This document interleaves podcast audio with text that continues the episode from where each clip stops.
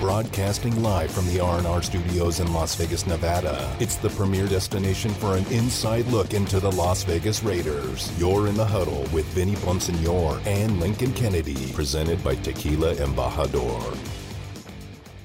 What's good, Raider Nation? Welcome back to Raider Nation Radio 920 AM. I am Vinny Bonsignore, joined by Lincoln Kennedy. Um, brought to you by Tequila Embajador. You're in the huddle. And we're going to go out to the Raider Nation guest line and welcome in Pro Football Focus, uh, Steve Palazzo, uh, Palazzolo. Sorry about that, Steve. Um, and Steve, first of all, thanks for spending some time with us in the huddle. How are you doing, my friend? I'm doing great, and uh, pronunciation was perfect. You nailed it. All good. Um, you know, I'm looking at your at PFF underscore Steve, and I should have done the same thing. I'm Vinny Bonsignore, so it's a little bit difficult. I should have done that. That's probably uh, a little bit uh, much better handle for people to remember. But um, Steve, I got to ask you right off the top, and I'm a I'm an avid follower of Pro Football Focus. Um, I uh, I you know I'm a loyal subscriber. Uh, it's a tool that I use covering the Raiders for the Las Vegas Review Journal, so there's no uh, doubt about it. Um, that I highly recommend it. Um, couple weeks ago, obviously Jon Gruden um, has to resign, and um, it was interesting, kind of monitoring the national take on all of this. Um, in particular, what he left behind and the work that he left behind uh, in his wake. And there were some extreme takes out there, and I wanted to get your thoughts on this in terms of the roster itself. And I, I, I saw, um, you know, abstract failure Jon Gruden was in putting together the, the, this roster. And from your perspective, you grade these players. Your your uh, publication, um, that's what you guys do is you break it down, you grade uh, these guys, and and so you have a unique perspective on where this roster is. Uh, as we assess the four years that Jon Gruden was here, specifically as it relates to what he left behind, this team, um, where do I, I, where do you feel um, it, his his stay here with the Raiders um, is and was? Yeah, it's a it's a great question, and I would say slightly better than I thought they were. I mean, because I'm I'm looking at a five and two team right now that looks that looks pretty good, right? That looks legit and has improved in some key areas, especially defensively. So, you know, if you would ask me at the beginning of the season what what what to make of the Jon Gruden era, I would say, good job getting the offense on track. I think step by step they got the offense into a good spot. And you know, you saw showed Derek Carr. You know, There was a point in Derek Carr's career back in 2016 where he looked like, hey, here's a perennial top 10 quarterback. He's he's taken big steps. 16 was a great season for him before he got hurt. Then he kind of tapered off a little bit. And I think you know Gruden, they got him back on track, added some playmakers, developed some playmakers. I still see the development there. So I liked the offense. And my big question was like, man, the defense didn't get better at all under Gruden. And then this year, you see just a much better pass rush. They hit on some free agents and Casey Hayward and Yannick Ngakoue. Maxx Crosby breaks out, has one of the he's one of the best uh, best pass rushers in the NFL right now. So maybe there are some pieces on defense. That was my big concern coming into the year. I said, hey, they'll sustain offense. They're good there. Need to see some improvement defensively. You, you drafted Nate Hobbs, who fits the system really well. So I think they're moving in the right direction there. So overall, a little bit better than I expected, especially if this defense keeps it up. Yeah, and we're talking to Steve Palazzolo from uh, Pro Football Focus. Let's stay with Derek Carr. Um, you know, I was I, I didn't cover the Raiders or start covering the Raiders till a couple of years ago, and I was always kept an eye on him um, from afar, and it just seemed like it was never working. And I always felt like he was getting a lot of criticism uh, along the way, especially when I got here and saw how divisive it was. You're either a Derek Carr guy or you hated him, and it still kind of is that. Um, I the, the quarterback that I've covered uh, has gotten better uh, each year, but I also believe, um, and we're seeing this a little bit in the opposite way with Patrick Mahomes. Not to compare those two quarterbacks, but how important it is to have good teams around you, defensively, offensive line, running game, weapons, all of that goes hand in hand. And now that Derek Carr does seemingly have uh, those those pieces in place, is it him getting better or just him playing the way he's capable of alongside much better players? I think it's always a combination of both. You know, I think uh, I think it's I use the term mid tier for quarterbacks quite a bit, and I, that's not a disparaging remark. You know, those guys are awesome, but there's a there's a big chunk of quarterbacks who are more dependent on their supporting cast. I think Carr has always been in that group, maybe the top end of that group now. Um, so that's a that's certainly a factor. But the thing I like the most, I, I actually wrote an article about this on PFF.com a couple of years ago. When you have that quote unquote mid tier quarterback, a guy that is divisive. Exactly what you described, right? ah, he's good. I, I believe in him. Oh, maybe I don't. You know, and, and you kind of go back and forth. When you have that guy, I think the best play is to be really aggressive. Is to let that, especially if you have a guy like Derek Carr who's got a, just a fantastic arm, great touch. Uh, he can make all those throws down the field. His, in 2018 and 19, he was hardly throwing the ball down the field. He was very conservative. And I wrote this whole article on if you have those guys, you got to be aggressive. Chuck it down the field. See what happens. Play play a little bit more of a volatile game uh, you know, for lack of a better term. And they started to do that last year, and they're really doing it this year. And Derek Carr's number one in our big time throw metric. Those are our, you know, our highest graded throws, accurate, on time, down the field. Carr has been pinpoint. And I think it's just this overall aggressiveness of the offense that has unlocked what Carr is capable of. And I think it's been great for his development, coinciding with the Henry Ruggs being out there, Darren Waller becoming one of the most uncoverable players in the league. So it's been fun to watch, and it's, it's been great to see Carr tapping into the, the arm talent that he has because I feel like it was uh, they weren't doing that for a couple of years.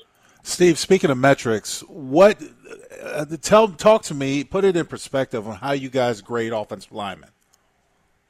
Yeah, so uh, you know we split, split up pass blocking and run blocking. From a pass blocking standpoint, we're essentially asking linemen, you know, don't lose. So there's this expectation that you're not going to lose, and then we give negative grades based off if you do lose on a given play.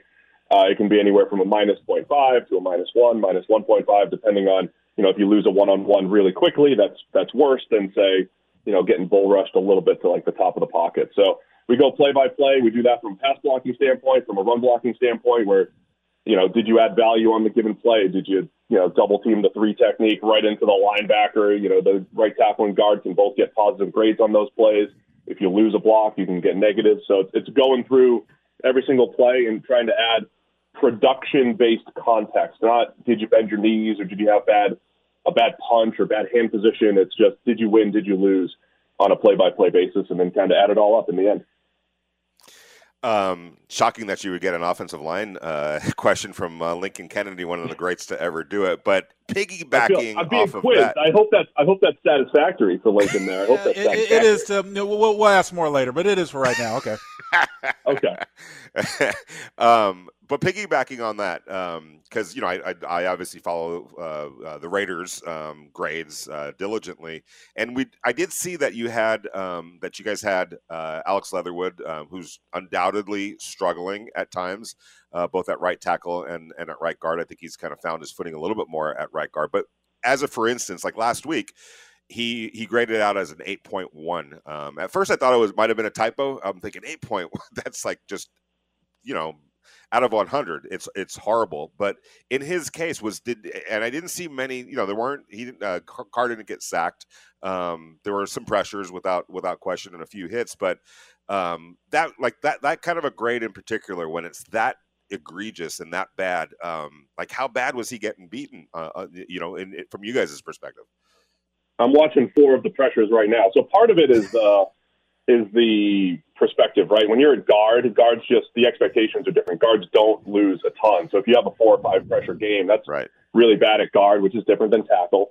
Um, the other thing is you mentioned the sack total. The, the the way we grade is essentially you know isolating the blocker versus the pass rusher, and so whether or not if you have a bad block, whether or not that becomes a sack or just a pressure or a QB hit uh, is very much on the quarterback and the supporting cast, and you know, did receivers get open and all that stuff.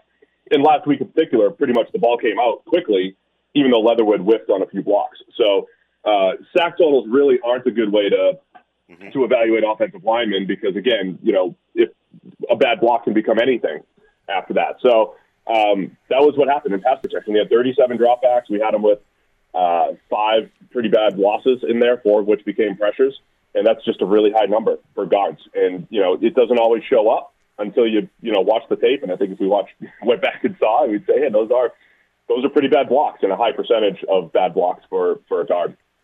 Well, Steve, then the same question for defensive lineman from the, from a defensive standpoint. If the, if the defensive man doesn't beat his guy or doesn't make the tackle or get in the get in the hole, is he downgraded? Is is is does it is that affect that way as well? Yeah, so it's it's not completely adversarial, but yeah, a lot of times the guy that's you know beating up on the guard say uh, will get the same grade, but like in reverse from a positive standpoint. So yeah, we expect pass rushers to uh, you know to win. You know when they win, they get positives, and it's kind of the kind of the same story. We always say don't judge pass rushers by sack totals. That's you know five percent of their plays. You know the guys who win one on ones more often. Those guys tend to be, you know, th- that actually projects to future sacks better than just looking at sack totals. So I think there's a lot of guys that stumble into sack totals here and there, um, which is a little bit, you know, dependent on other other things. The guys who win quickly and most consistently are the best pass rushers year out over year, and they tend to also lead the league in sacks. So yeah, we look at uh, defensive linemen from the from the opposite standpoint. We're talking to Steve uh, Palazzolo from uh, Pro Football Focus. Real quick, one more on uh, on Alex Leatherwood. Uh, he did have a pretty good um, run block grade, uh, according to Pro Football Focus last week, and that's been his strength. Uh, and and there's no doubt that pass blocking has been a work in progress. but from from where you guys are are, are looking at him, um, do you feel like there's there, that there's a foundation there for him to build on, and that he can be maybe what the Raiders had hoped he was going to be uh, before it's all said and done.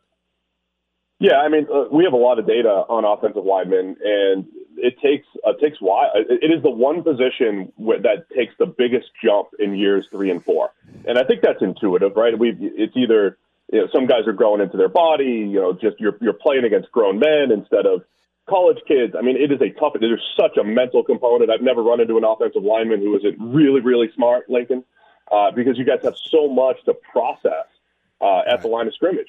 So we see a lot of improvement in linemen in years three and four. There's always a breakout there. And Leatherwood was he had some of the most impressive run blocks out of anybody in the draft class last year, playing left tackle at Alabama. I mean, his highlight reel was incredible. So that's always been a good part of his game. And uh, yeah, now it's just a matter of cleaning things up from a pass protection standpoint, and that you know is is a challenge when you're moving from left tackle then to right tackle into right guard. Yeah. So yeah, it, he's been put into a challenging uh, situation. Our you know, our perspective at PFF is you know we understand the context, but we have to you know grade what we see and then say, hey, look, the context is he's he's been asked to do a, a lot here as a rookie. Right, Lincoln. Yeah, I, you know, I was just thinking about the the, the whole analytics stuff and, and putting it all together, and, and how much film or how much you guys have to do to, to evaluate every player throughout the games. But looking forward, how have you seen coaches and and and, um, and players take to the information being processed, uh, and how the, what type of uh, feedback have you gotten from them? Yeah, I mean, we, we get negative feedback from players if their grades aren't good. We know that. Of course, That's, yeah, yeah, yeah. Aside for a minute. expected, right? Uh, but as far look, we, we work with all 32 NFL teams, you know, and, and there are 32 different ways of using our data. There there are a lot of coaches who love to use our stuff for one-on-one matchups, finding strengths and weaknesses we're able to, you know, if if Alex wants to go see, you know, his 10 negative plays or something from a given game or his 10 positives, you could see that at the click of a button. So we've seen a lot of that around the NFL, uh, efficiently uh, using uh, game planning more efficiently, uh, giving players. Uh, it's easier to give them assignments as far as you know studying their opponents. Uh, coaches are certainly making better fourth down decisions and being a little bit more aggressive, increasing win probability, which is a lot of stuff that we've worked on. Um, and then just from like a front office standpoint, uh, we grade because we grade every player from a production standpoint. That's different from scouting. So we have a lot of teams that just put our grades right up against their team grades, and it's a check and a balance, and it's a it's another reference point, um, especially when we disagree, figuring out where those disagreements are, and um, you know just just adding more information. So uh, we're used differently by every organization, but uh, pretty extensively, whether it's at the coaching level, player level, or from a front office standpoint talking to Steve Palazzolo from uh, Pro Football Focus. Uh, there's two guys that um, I need to ask you about, uh, and they're uh, a couple of rookie secondary uh, players for the Raiders that are just playing, I think, at, at a fairly high level. Uh, number one, Nate Hobbs, a fifth round pick out of Illinois. I don't think anyone saw this coming, although when you saw him in, in OTAs and then in training camp, it just was a guy that you couldn't take your eyes off uh, in practice. He was always doing something. Um, if you could quickly talk about him and where he's at so far as a rookie. Yeah, Hobbs has been fantastic. You know, he's been one of the highest graded rookies, uh, especially on the defensive side of the ball. And I think when you look at the Gus Bradley system, uh, he's had success developing these slot corners, uh, actually fifth rounders. You know, Desmond King, uh, when he was with uh, when he was with the Chargers, uh, Gus Bradley got a lot of production out of him.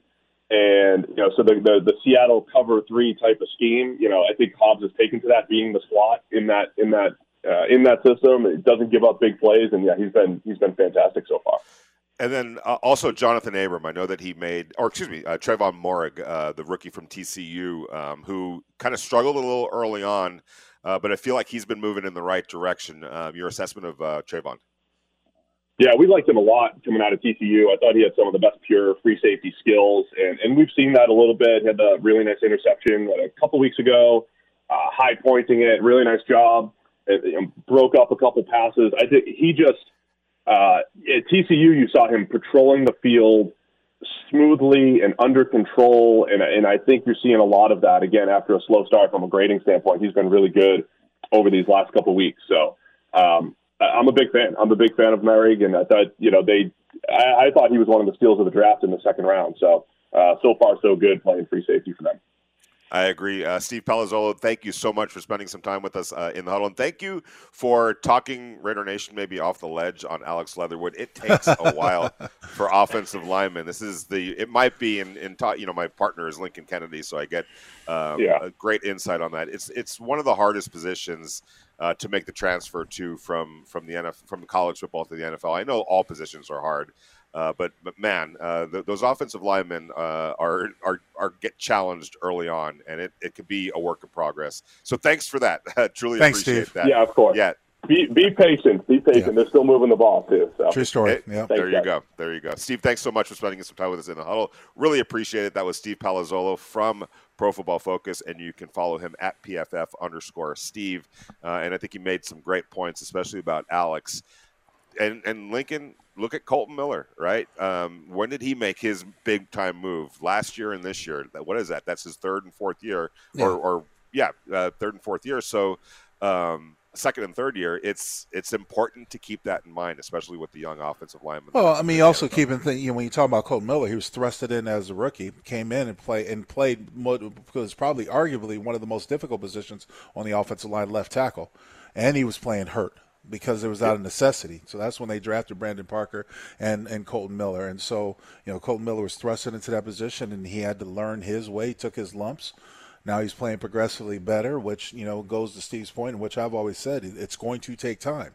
Yep. Uh, and, and, it's going to take time not only for them to succeed individually, but it's going to take time for them to seem on on on a, on a, a teamwork uh, method, and that's the hardest thing about it: getting them all on the same page at the same time. And as he said, they're still moving the ball and they're still yep. s- scoring a lot of points. So uh, there you go. Uh, uh, you're in the huddle with Vinny Bonsignore and Lincoln Kennedy, brought to you by Tequila Embajador Raider Nation Radio, 9:20 a.m. on a Thursday.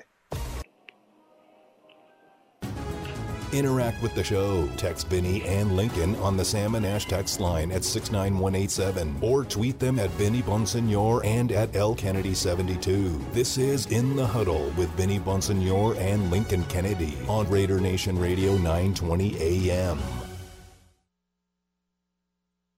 Back out to the Raider Nation listener line. Michael is in Oregon. How you doing, Michael?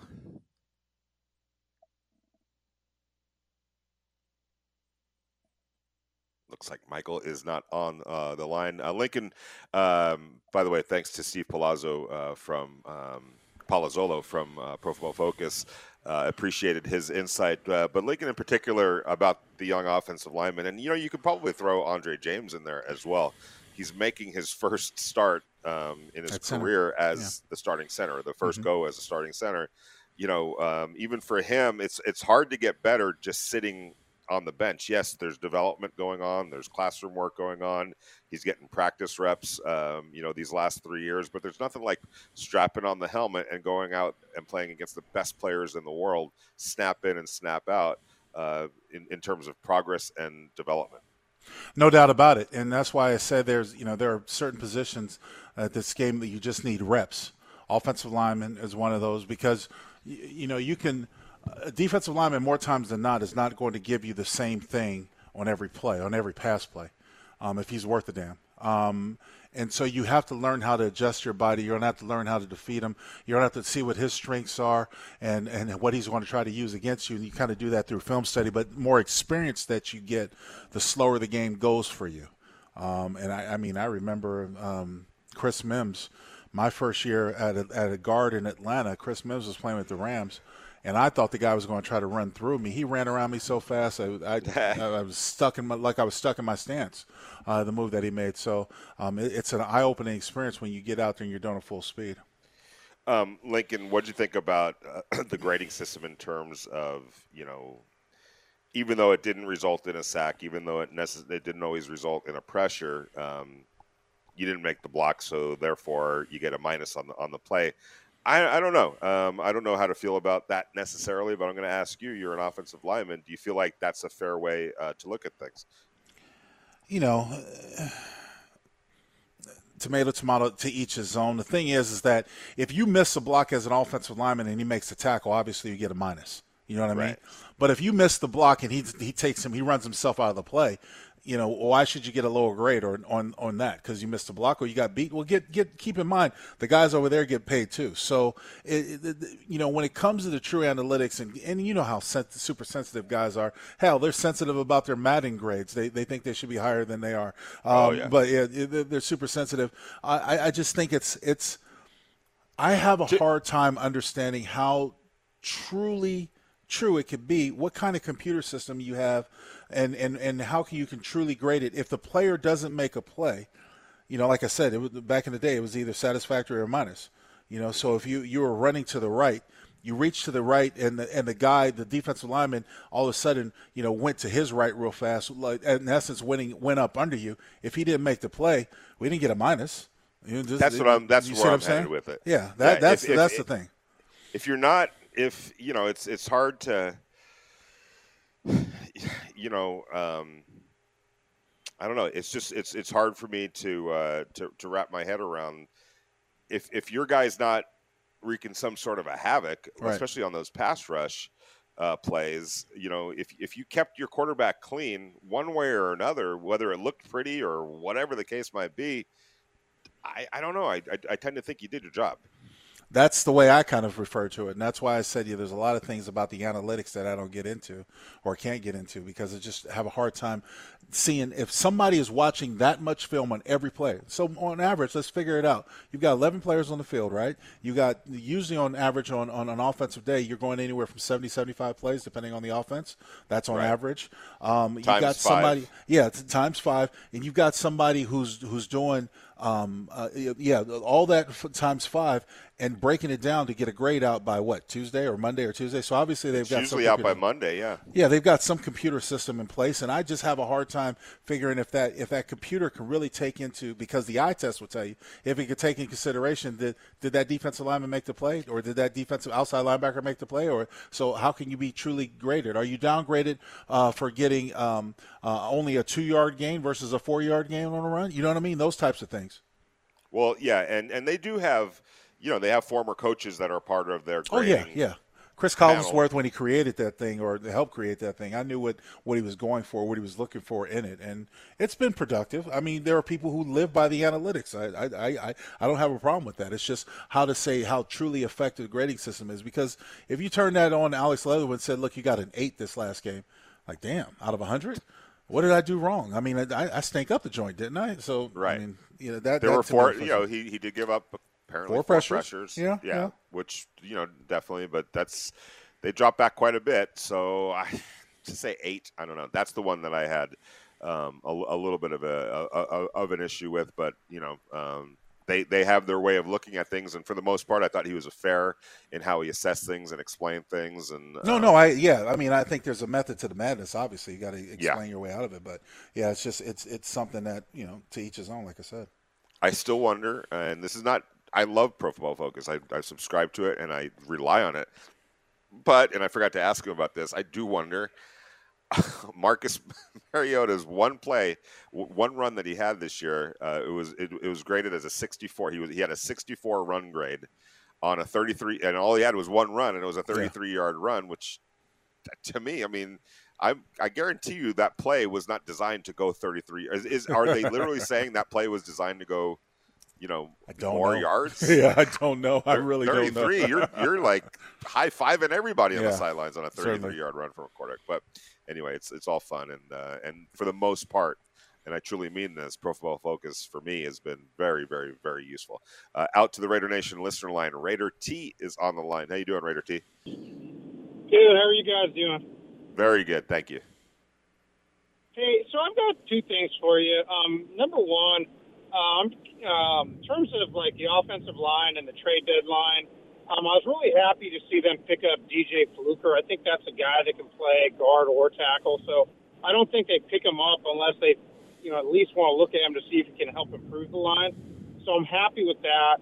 Um, but the other thing is, um, you know, I was reading an article a couple of days ago saying that Mitchell Schwartz is almost done with his uh, rehab, that he wasn't quite ready to come back.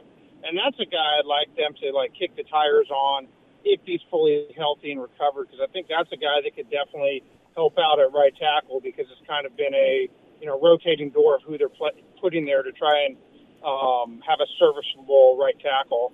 Um, secondly, um, I want a quick comment on um, Mark Davis's comments at the owners' meeting. It it kind of echoes what I was telling you know called in about a month ago or three weeks ago whenever um, the Gruden thing went down you know, he indicated that, you know, basically he was upset with the timing of this release, that the NFL had this information, you know, back in June, and they could have come to, you know, the Raiders and let them know, hey, there's a problem here.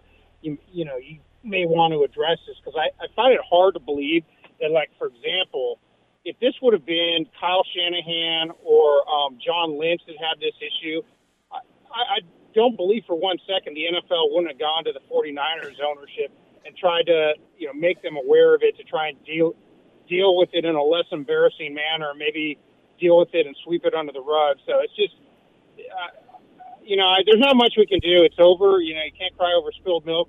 But I just think it's another example of how you know the Raiders get the short end of the stick from the NFL when it comes to you know concern for them. I, I feel like um, Mark Davis also kind of indicated that as well in some of his statements and you know, it is what it is, but um, I think it's just more evidence of that. So I don't know what you guys think about that or the, the offensive line situation, but I wanted to throw that out there on the table.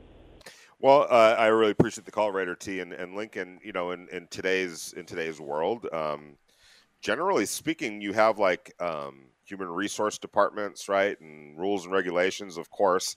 Um, I'm not necessarily sure that you know, firing is the first option or asking somebody to resign is the first option, um, especially with private businesses. A lot of times, uh, I've I've never been in this position before. I haven't done anything like that, um, and I won't. But uh, usually, there's like some classes or something that's offered. Like you, you try yeah. to rehabilitate the person first before kicking them to the curb. Um, you know what I'm saying? So maybe he's got it. Raider T might have a point of um, maybe maybe you approach the team and say, hey, look, this is what we found. Uh, I think your guy needs some serious help. Um, this, this, you know, um, and if he gets it, and you know, maybe this is something that you keep, you know, on the down low and, and give him a chance to redeem himself. I don't know. Um, what, what do you think about that? Well, I mean, I think if, if because when the as long as they had the information, I think that that would be only fair. You don't rush to judgment against somebody if it comes out in June. You say we hear about these emails in June. Like, okay, well, hey, you know, Jon Gruden, hey, you got to address this. Um, it's before the season, it's before training camp. Let's get all this stuff out of the way, and then if you you know you find out that he, he has an issue or needs some classing or you know coaching or something like that, then that's something certainly that you can pursue. It's not a distraction if it happens in the off season, you have enough time to prepare on how to deal with it and show that you're working towards it. Maybe he has to donate, you know, five million to, you know, a woman's fund. I don't know. You know, whatever. Well, the key. The, the, let me ask you this: let me ask you this: Under that scenario, um, do you think maybe you just do it privately um, and and and and try to work anything it out? ever been ever private anymore? Well, no, that's what I'm saying.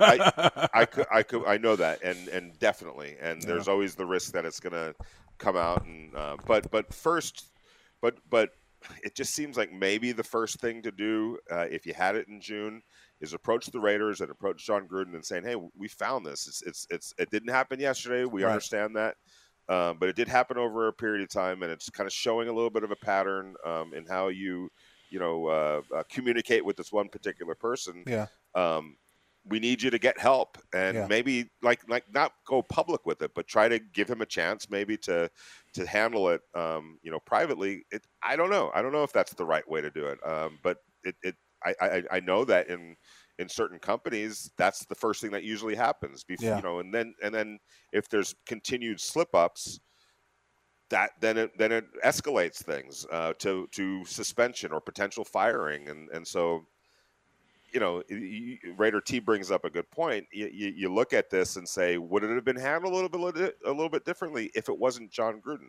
or if it was somebody, you know, uh, Coach X from from Team B? I don't I don't know. You know. Yeah, but I, I think that you know, given the amount of time, you could have d- definitely addressed it, and then you know, you could let Jon explain himself you know, after it, hey, to get a concise before you're having to rush to judgment. Because honestly, you know, what Jon did when he resigned is he said, I didn't want to be a distraction to the team. And right. he would have been a distraction, especially with everything that came out on that Monday, if he didn't step down. Yeah. You know, it, it would have like been a, a, huge distraction.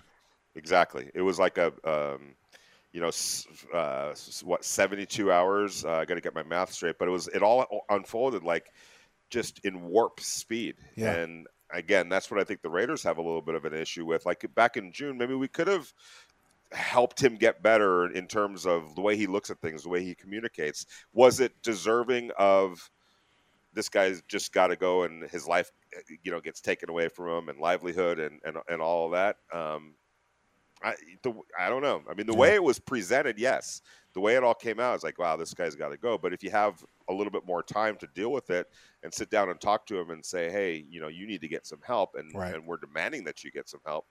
You know, maybe that was the better way to handle it. I don't know. It's a very complicated issue, but it does raise some questions of had it been a different team, would it have been handled a little bit differently? And and certainly you know, if there was one specific person that he really offended, and that was the boss of all bosses, the commissioner of the NFL, and you have to wonder if that, how much that played a factor in it. See, I have well. to believe that if it was another team, it would have been handled the same way. I, I, I okay. just can't. If, when you talk about the timeline, you talk about Friday, and then you talk about what you saw on Monday. I don't know if you could have handled it any different. Well, what about? I think the question Raider T was asking is, if you had it in June, would you have approached the team back in June? If it, why was it? Why you know, uh, and I, I think to the to, in, in, defense of the NFL, perhaps I don't know exactly how it all played out, but maybe it took them time. Remember, they got six hundred and fifty thousand emails. It right. wasn't just those, but those were definitely, I'm sure, red marked. And you got to look at these first because this is this is pretty egregious. If they had this in June, even if it was going to come out the way it came out in in a in warp speed in June, like if you just took if you if, if it all played out exactly the same back in June before games had become um, you know involved, it would have been obviously a, a, a, different kind of a blow for the Raiders. It still would have been a blow, but it would have right. been a different. The timing would have been different, and also, I'm with you though. I I can't see that the NFL. Ah, I don't know. I don't know if, if, if, if it was a different team back in June, w- would they have approached that team privately? Because I'll say this too, Lincoln, there's some things that we already kind of know are being kept pretty private right now. Oh, without a doubt. Yeah, yeah, without a doubt. You know, and they, and that, and that's just it. That's why I'm like, you know, for someone to leak it out. Obviously, you had a big name. You had a on a, a coach on a premier team, a, a, standout coach. It's not just like you know one of those coaches you don't know. Everyone knew who Jon Gruden was. So you know, it wasn't like it was it was just a, a, a situation where there's a no-name coach on a, a, so relatively obscure team, and the fact that the team was in a position where they were they were still had a winning record at the time, and everything kind of hit the fan. Yeah, because what we do know about, I mean, you know, if you if you um, if you listen to the women that were involved uh, in Washington, there were some people that were put in some really bad positions and vulnerable positions and hurtful positions. So there was literally victims in that case mm-hmm. that came forward and said, "Hey, I'm not putting up with this anymore. I shouldn't have to in my workplace." And you know, as bad as what Jon Gruden did and said, and I'm not condoning it at all. He didn't phys- He didn't literally hurt anybody in particular. You know, right. like it was. It was. It, it's just.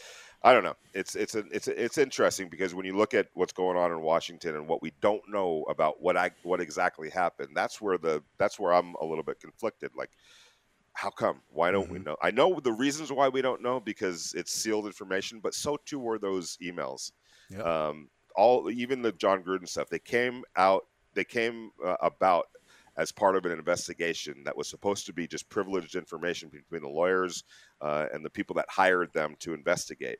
Um, so it's just kind of interesting how that part of it came out, but we don't know exactly what happened um, uh, in the rest of this investigation, other than other than the fact that somebody got fined ten million dollars right. and had to relinquish control of the, their team. That rarely happen. Something had to have happened for that Right. to happen. Yeah. Uh, out to the Raider Nation listener line. Uh, Domenico is on the line. How you doing, buddy?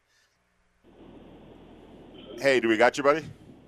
Yeah, you got me. I'm sorry. Yeah, I don't know what happened there, but hey, I got to All get I got to get I got to get this name down for you. You're Italiano, man. You got to get this name down. Domenico. What day do we play football?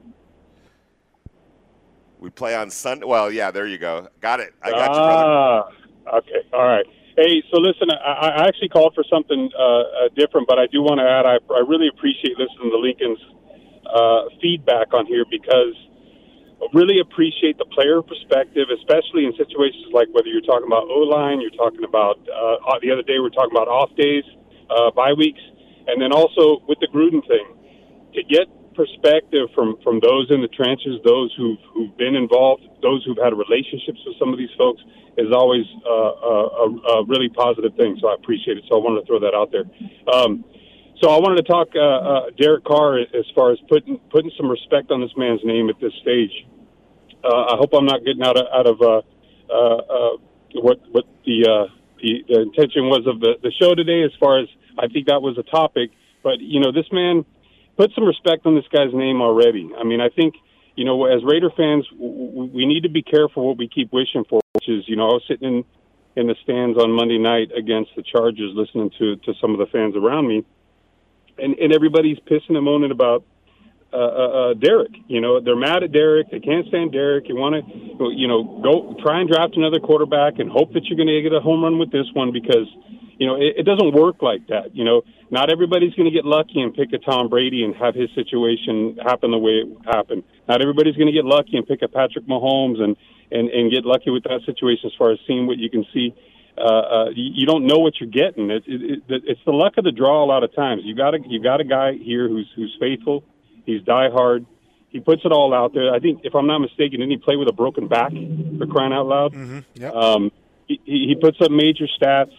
He, he he he competes at a high level. He shows up every day. He's a class act. He's not a he's not a knucklehead. Uh, uh, as far as you know, just act, acting acting a fool. Put put some respect on this man's name at this stage. If the money thing, you know, it's going to be interesting because you got Maxx who's going to be coming up with something. This guy's playing into an elite contract. Oh, we lost him. Domenico, I appreciate it, brother. Uh, thanks for the uh, call. We got to uh, get to a break here in the huddle with Vinny Bonsignore and Lincoln Kennedy, brought to you by Tequila and Embajador, Raider Nation Radio 920 AM on a Thursday. You're listening to Raider Nation Radio 920 AM. Now back to your hosts, Vinny Bonsignore and Lincoln Kennedy. Eddie is in L.A. How you doing, Eddie in L.A.? Hey, how you doing, Vinny? How you doing, Link? What's up? Good, good, good, good. Yeah, no, no. Um, wanted to, you know, I think you guys bring up a great topic about Jon Gruden and how it all transpired. It's hard from afar not to think it was it wasn't targeted, just because if they had the information back in June in the summer, then why they couldn't get it out. But it is what it is. Um, as far as what I do want to say is, uh, a couple callers before was bringing up Derek Carr. I think Derek Carr has been our franchise quarterback ever since he came out in that preseason game. I mean, the guy has, hasn't had a complete team around him. I think he finally has it now. Working with Chucky, I think it took him to a different level. It's a shame that how everything transpired. I would love to see how the season would have continued with him here, but he's not here again. But I honestly, what do you guys think they need to do right now in the trade deadline to help this team just keep pushing towards the playoffs? Man, it's a great question, uh, Eddie. And, and I, I was on a, a show in Hawaii, by the way, uh, earlier today, Lincoln, and it's hard to find uh, an area that I think that is is so pressing where they've got to get bring somebody in. And even if you are talking about the offensive line, uh, what's difficult and problematic about that is you know to insert a new player into that five man configuration and dynamic and Rubik's cube, if you will, and expecting anything better than what they're getting right now. It's it's it's it's almost as if, like you said, just let this group of five play, and then if, if Richie Incognito comes back, um, that's great too. And if you can get something out of him, that would be that would be awesome. But uh, that would be the only area that I'm looking at right now for like serious upgrades. But even at that, I don't. it's it's so late right now. I don't know if it, it, would. Yeah, I don't know if it would worthy necessarily of an upgrade, but I right. do think. You know, I was kind of mulling it over, and a couple want to address a couple points. One of a couple callers earlier was talking about Mitchell Schwartz, the tackle used to be with the um, the Chiefs, um, had back surgery. Now, from what I read not too long ago, he's still rehabbing that back, and he's still um, having some nerve issues. Um, but it's fortunate enough they said he won't have to have another surgery, so that's promising if he wants to come back. I say that to say this: he might not be healthy enough. He's a free agent. He might not be healthy enough to pass a physical. And the last thing you want to do is bring in a guy who's had back issues and thrust him all of a sudden into the, into the lineup where he's trying to block people. So I think you have to be sensitive on that. But you know, somebody that came to mind, and he was with the team a, a few years back, was tight end Lee Smith. Now, Lee, I think went to Buffalo. If I'm not sure, sure where he's at right now, but um, he was now he might be in Atlanta right now. I think um, he was a guy that was a good blocking tight end. He wasn't the guy who was going to get you yards. He wasn't Darren Waller or a Foster Moreau. But I say that because to me, Foster one of the things that Foster struggles at is blocking. Right. Blocking big defensive ends, blocking big outside linebackers. He struggles at blocking. One way that you can help solidify the run game and make it more effective is by having a tight end who's capable of blocking the perimeter, help you block the edge to help you close down and be able to do those stretch runs.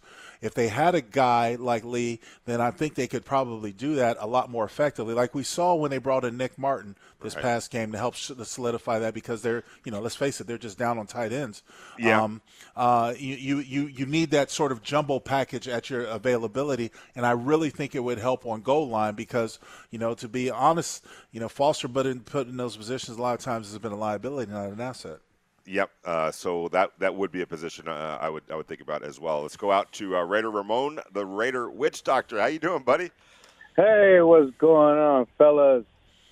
I We're just, uh, you know, I just wanted to say um, this bull BS is very uncanny in the fact that, um, well, let's look at the history behind uh, players, coaches uh, saying some unsavory uh, BS uh, in the NFL league. You know, I can go back to you know, I, what I'm trying, I'm not trying to give Jon Gruden a pass, but I'm trying to say, you know, wait a minute, man, wait a freaking minute. Name calling is name calling.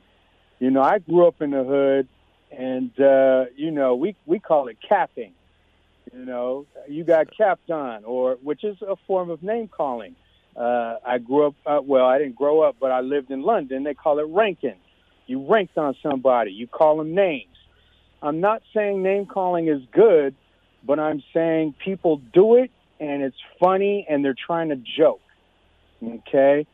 Uh, with that being said, uh, you know, in the league, uh, we've we've seen and heard some unsavory uh, things by by players. Uh, what was that white dude's name that that played for Philadelphia? He was on camera and was was distributing the N word, you know, unsavory, and he was the wide receiver for Philadelphia Eagles. Yep, you know, I remember that. Mm-hmm. Riley Cooper, but hey guys, we're running out of show, so yeah. I'll, I'll, let you respond. Yeah, uh, Raider Ramon, thanks for the call. Yeah, it's just I think I think the fact that it was there was just so many um, there was so much uh, and it came double fisted the one and then the other um, it, it just it, it was too much. And you know i think that the raiders did the right thing and everything worked out the way it should have worked out. Um, it's just it, it's it, it makes you wonder again you had it in june um, could there have been a better way to maybe handle it for especially for the raiders and those players um, and, and so that they didn't have to deal with you know all this uh, in the middle of the season. I want to say thanks uh, to Steve uh, Palazzolo for joining us from Pro Football Focus. Uh, you know, uh, shedding some light on their grading system. Uh, always a great asset and always great enlight, enlightenment. Lincoln, thanks so much. I will see you. enjoy the weekend. We'll, you see, too, talk bud. to you next week. Absolutely. Um, Damon Cotton holding it down uh, at home base. Appreciate you, brother. Thank you so much. Uh, to the listeners, I'll be back at it tomorrow, 4 to 6 p.m. I'll be live over at the Treasure Island, uh, the Golden Circle Sportsbook. So uh, come check me out there, 4 to 6 p.m. in the huddle. Brought to you by Tequila Embajador Raider Nation Radio 920 a.m.